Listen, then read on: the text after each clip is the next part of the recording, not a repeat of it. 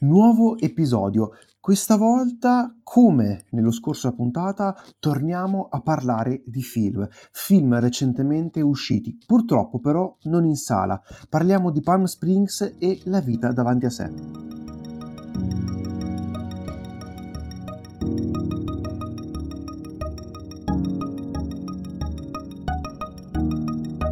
A dire la verità, Palm Springs è uscito in sala, ma non siamo riusciti a recuperarlo nel poco tempo in cui è rimasto al cinema e lo abbiamo recuperato solamente recentemente attraverso Amazon Prime Video.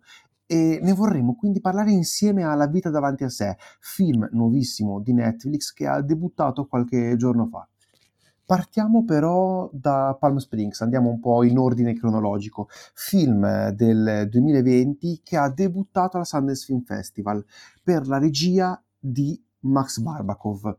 Trama in brevissimo come sempre? Allora, è il 9 novembre e Niles eh, si sveglia ed è di fianco alla sua fidanzata Misty per il matrimonio di, di un, una, una, sua amica, Taylor Abe. Lui passa la giornata in tranquillità, eh, particolarmente bevendo birra di continuo, e fa la conoscenza di Sara, quale è la sorella della della sposa. Questo primo giorno lo vive in modo diciamo particolare perché è come se lui fosse a conoscenza di tutto ciò che eh, sarebbe accaduto da lì a poco, tranne un evento incerto, cioè di sera viene colpito da delle frecce e lui si rifugia in una, in una caverna. Io direi di fermarci qui, direi di fermarci. Per... Sì, perché sennò... Esatto, perché eh, anche se il trailer purtroppo eh, spoiler secondo me eh, troppo, i primi 30 minuti eh, sono qualcosa secondo me da vivere un pochino a... Um scatola chiusa, senza conoscere quello che, sta, quello che starà per accadere, cosa che noi abbiamo fatto, non abbiamo assolutamente guardato nessun trailer, eh, per fortuna, perché soprattutto il trailer italiano spoilerà tantissimo, secondo me, dei primi 30 minuti, e io in particolare sono rimasto particolarmente colpito e divertito eh, dalle scelte e dalle idee. Diciamo che c'è un, un grande tema di fantascienza nella prima parte di questo film. Sì, anch'io l'ho visto proprio a scatola chiusa, quindi non ho visto né, nessun trailer come mi piace fare, né letto nessuna trama, quindi speriamo che anche voi facciate così, ve lo consigliamo. E è stato molto divertente, soprattutto quando inizi un po' a intuire, eh, perché magari hai già visto cose simili, qual è l'elemento di fantascienza e ci rimani piacevolmente sorpreso, soprattutto per come poi il vanno a, a trattare in modo abbastanza fresco, quindi non, non pesante, sempre tutto sul, sul comico e quindi molto, rimane molto divertente. Esatto, è un film secondo me cinico, eh, fresco e anche inaspettatamente malinconico, perché appena si esaurisce questa vena di fantascienza, questa eh, novità che troviamo all'interno del film, che comunque è anche ripreso da Ricomincio da capo, e qui grazie anche a due incredibili attori protagonisti, eh, riesce a trovare una comicità fresca, come detto, una comicità che onestamente non mi sarei aspettato da quella che a tutti gli effetti risulta essere una, una commedia romantica, una commedia romantica di quelle più classiche possibili, e però al tempo stesso riesce a essere, eh, dove tutti gli altri hanno secondo me eh, fallito, riesce ad innovare un genere profondamente abusato dal cinema, soprattutto il cinema americano. E come detto, esaurita questa parte eh, fantastica, arriva l'evoluzione dei personaggi. E i loro rapporti che vengono quasi eh, chiusi in una, in una, bolla dove tutti gli altri risultano essere, tutti, anche tutti i personaggi secondari, semplicemente un contorno. Abbiamo Andy Sandberg, che è il nuovo mattatore della commedia americana, eh, già lo ricordavate, probabilmente l'avrete visto, e se non l'avete fatto recuperate tutti i video di The Lonely Island, che con il suo trio di amici ha creato quello che possiamo andare a definire una, un nuovo filone per, per, la commedia, e non solo al cinema ma anche su internet. Stato uno dei primi a creare video per piattaforme come YouTube e, e anche poi Saturday Night Live, che abbiamo già fra l'altro parlato precedentemente nell'episodio delle commedie americane. Tra l'altro i Lonely Island sono anche produttori del film e soprattutto Andy Samberg lo possiamo ricordare recentemente per Brooklyn Nine-Nine. Ecco, e già faccio una prima critica che ho trovato in questo film, cioè fa sempre lo stesso personaggio, fa sempre il personaggio di quel ragazzo pasticcione e divertente che ti ricorda sempre, per l'appunto, Andy Samberg.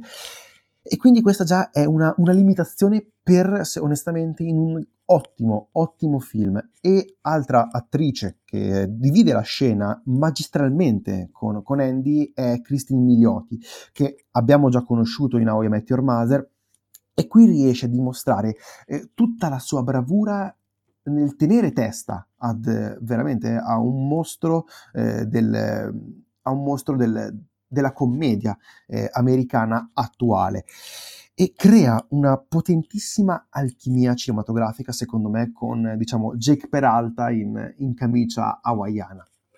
E quindi questi due personaggi sono onestamente la cosa migliore del film, per quella che posso per quello che posso vedere. E al tempo stesso anche di più secondo me dell'idea fantascientifica che sta, che sta alla base. Perché come detto ad un certo punto tenderà un pochino ess- ad essere data per, per, scontata forse. A proposito di attori io vorrei eh, sottolineare la presenza in penso solo quattro scene di J.K. Simmons che interpreta Roy.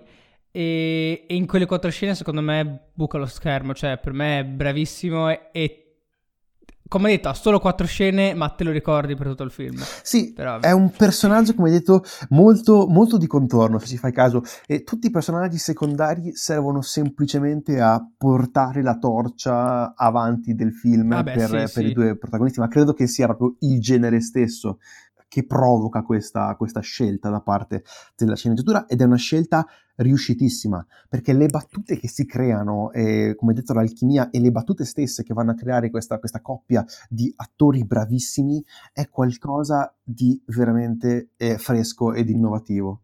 È veramente molto molto divertente. In particolare quando ci accorgeremo forse che Andy Samberg nasconde qualcosa e forse diciamo che lui è in questa bolla da tanto, tanto, tanto tempo.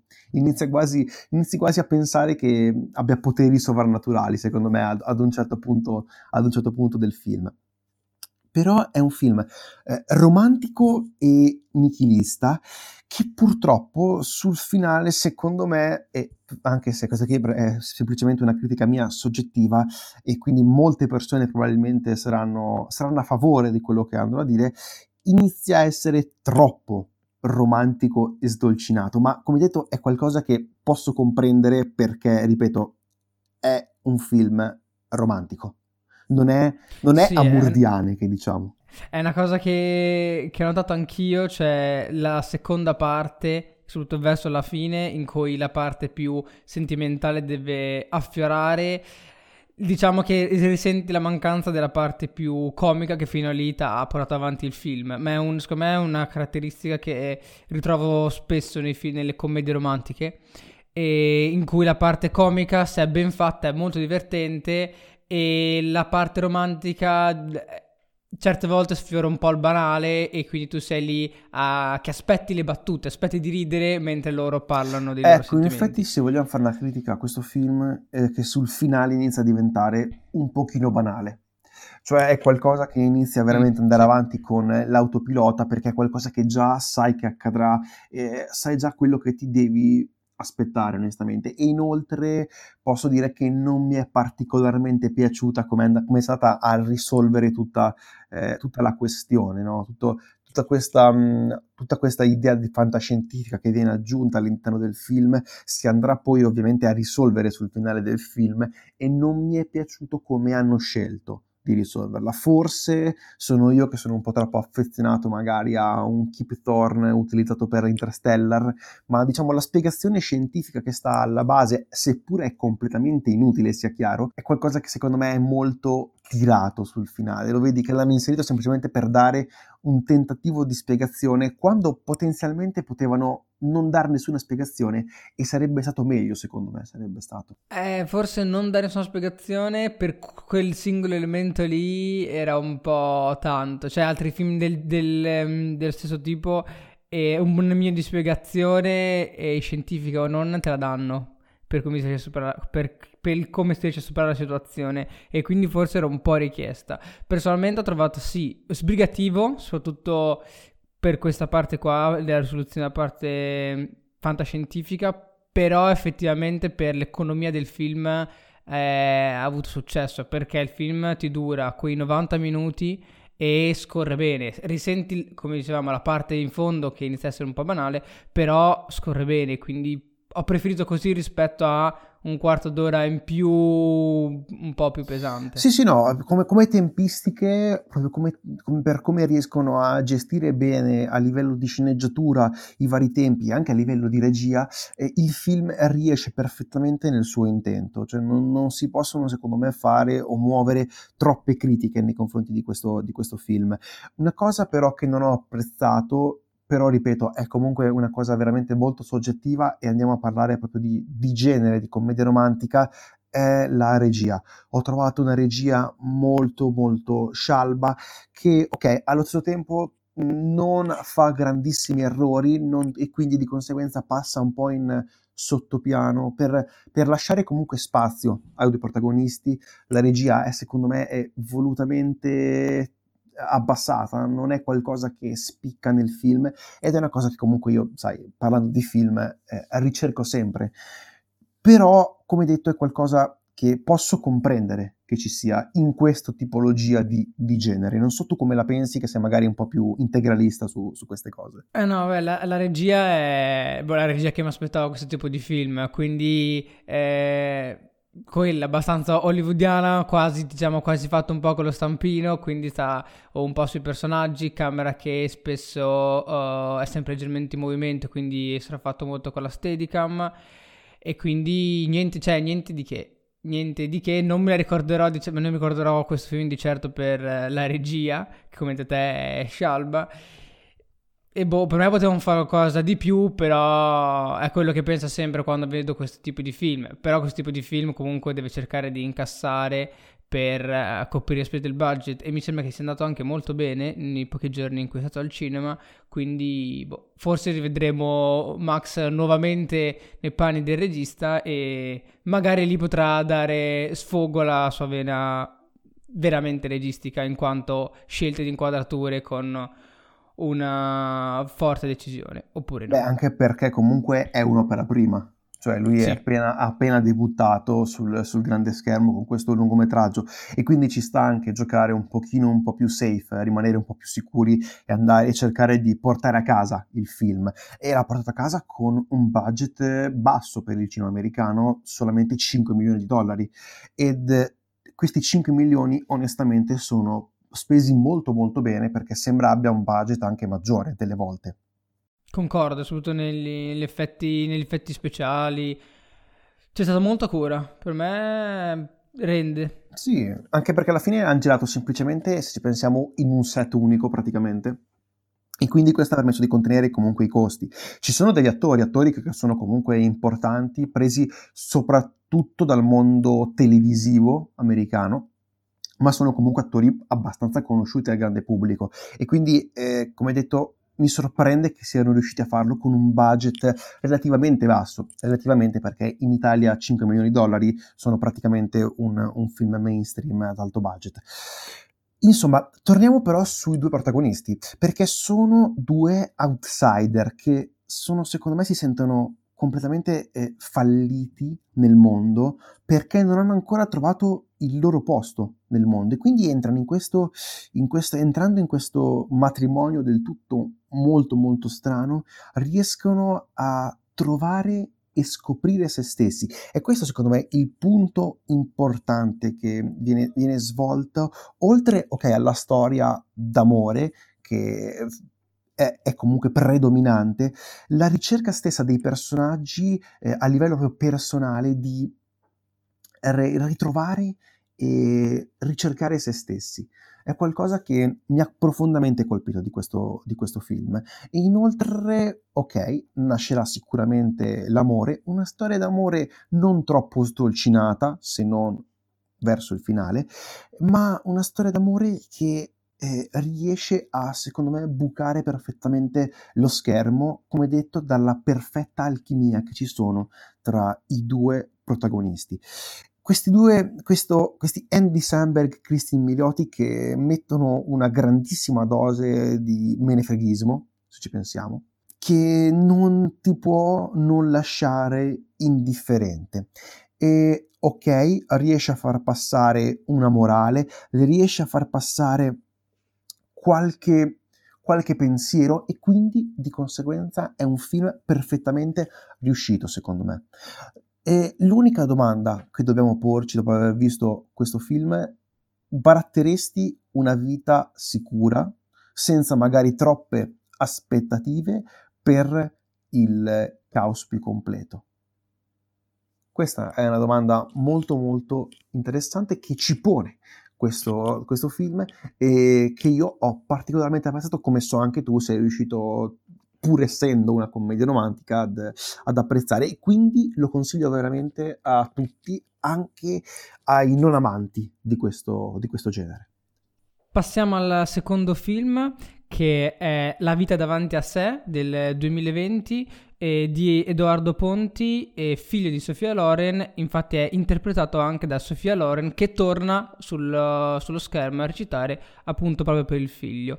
È, è l'adattamento cinematografico di un, del romanzo omonimo di Romain Gary del 75. Diciamo è uscito soltanto su Netflix da poco, penso lo scorso venerdì Doveva uscire, doveva uscire anche in sala, ma a causa ah, pandemia... A inizio novembre. Sì, causa sì, pandemia hanno completamente bloccato. Ed è un peccato, onestamente, perché Sofia Loren andrebbe vista al cinema. È uno dei grandi attori, attrici e volti del cinema mondiale e quindi secondo me merita di più di un piccolo, di un piccolo schermo, ma visto il periodo posso comunque comprendere. E il grande merito di Netflix eh, sarà quello di portare questo film in tutto il mondo. E poi apriremo un piccolo paragrafo molto molto interessante su questa internazionalizzazione che, che, che, hanno i film di Netflix.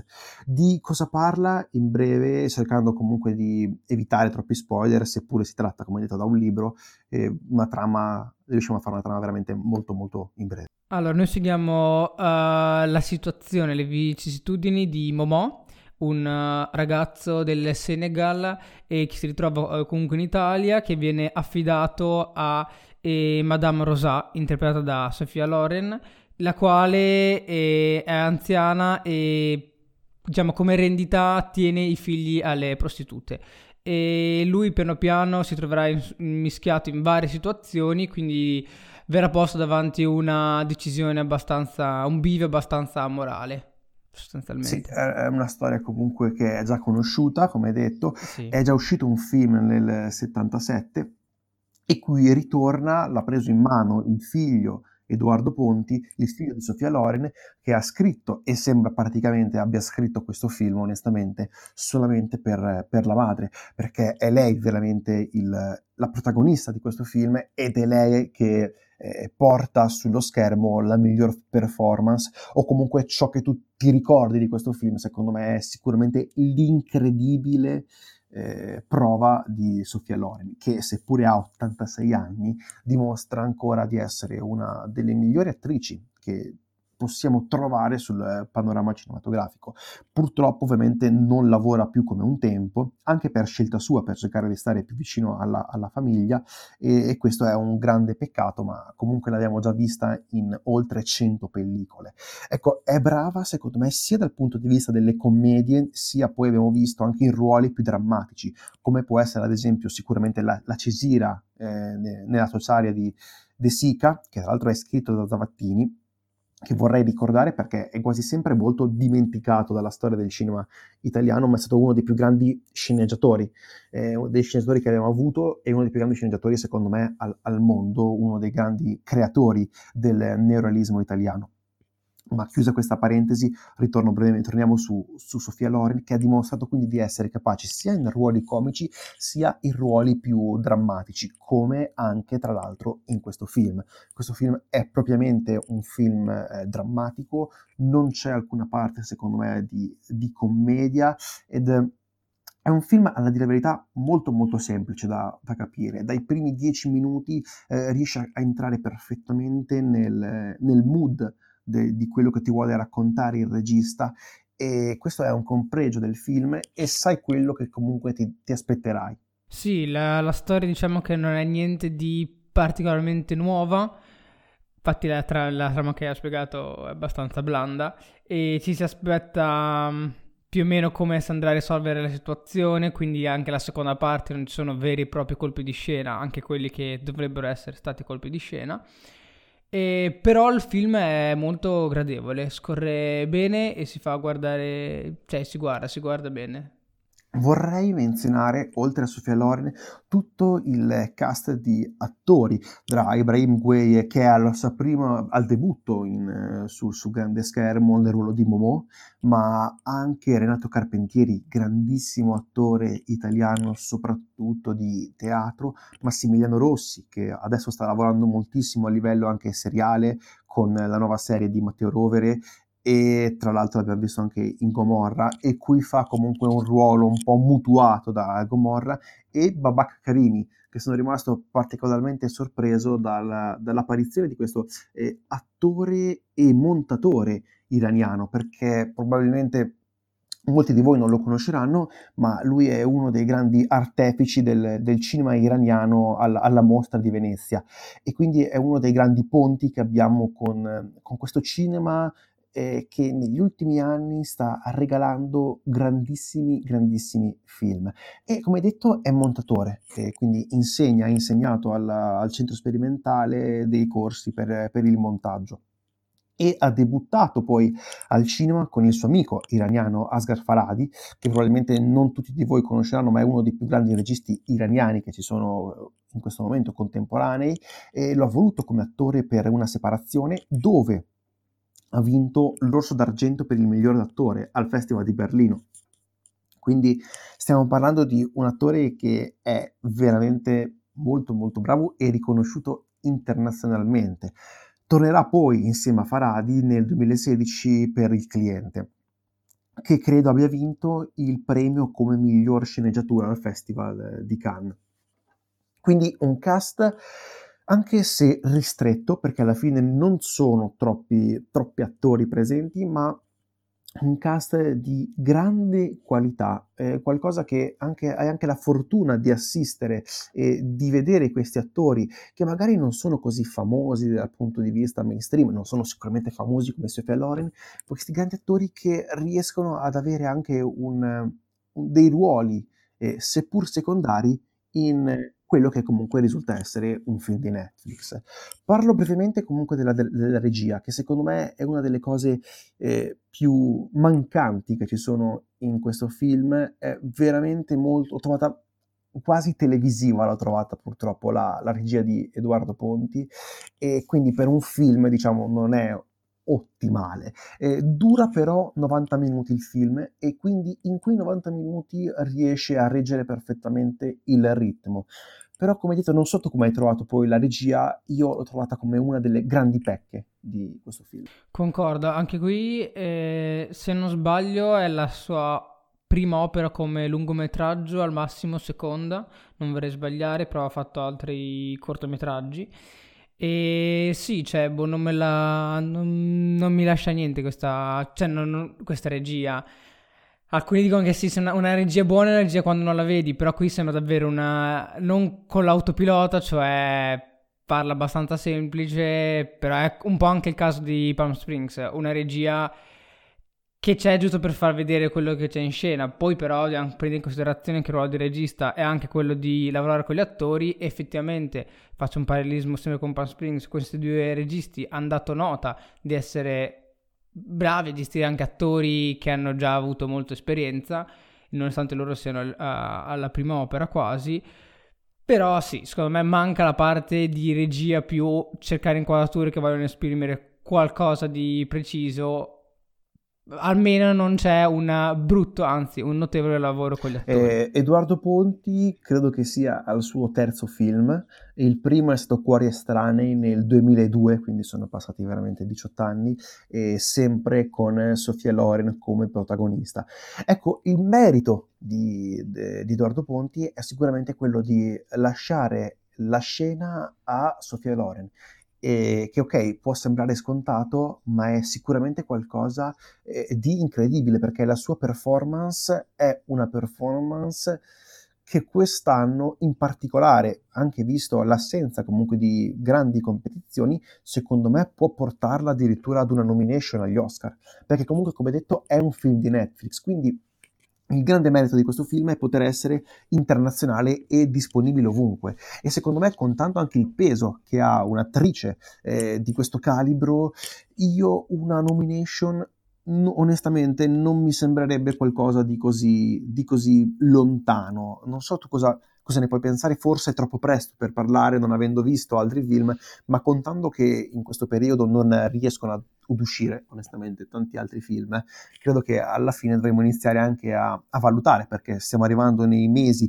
teoricamente più caldi per, per, il cinema e non ci sono dei grandissimi contendenti, se ci pensiamo, per, per i premi importanti dell'industria americana. Eh, per, se parlando degli Oscar, e dobbiamo prendere in considerazione che se non sbaglio uh, ci sono delle regole per proporre i film. Quest'anno sono cambiate. Eh? Quest'anno cui... credo. Sì, no, però parlo proprio di quella che deve essere uscito a Los Angeles per tot tempo.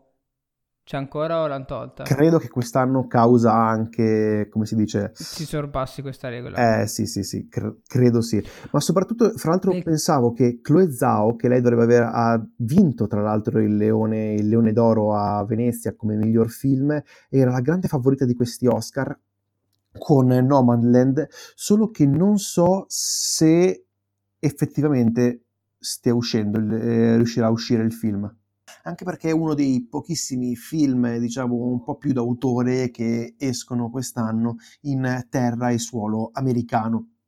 Ecco, e quindi mi vorrei ricollegare a quell'idea di, a quello spunto di internazionalizzazione che riusciamo ad avere con, con i film di Netflix, anche complice un, un, periodo in cui le sale sono veramente ai minimi storici e non riescono ad uscire moltissimi film, la qualità di quest'anno alla fine, se ci pensiamo, secondo me è purtroppo veramente molto, si è molto molto abbassata. E se neanche i grandi film riescono ad arrivare al cinema, io, è difficilissimo immaginare che magari eh, film un po' più indipendenti possano eh, da parte delle, delle, produzioni delle distribuzioni possono avere un, un debutto sul, sul, grande schermo e questo secondo me si ripercuoterà soprattutto anche sul discorso dei premi e degli Oscar. Concordo perché se non c'è un'uscita al cinema è difficile che queste grandi premiazioni riescano a avere una grossa base su cui basarsi, su cui appoggiarsi, diciamo, in quantitativo di film.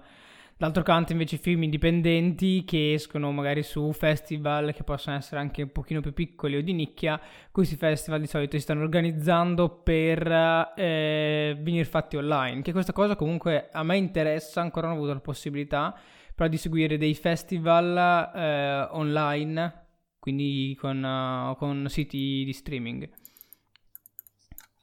Però, sai, al tempo stesso risulta essere anche un, un, problema perché chiaramente l'esperienza della sala per moltissimi film non può essere in alcun modo, secondo me, tolta.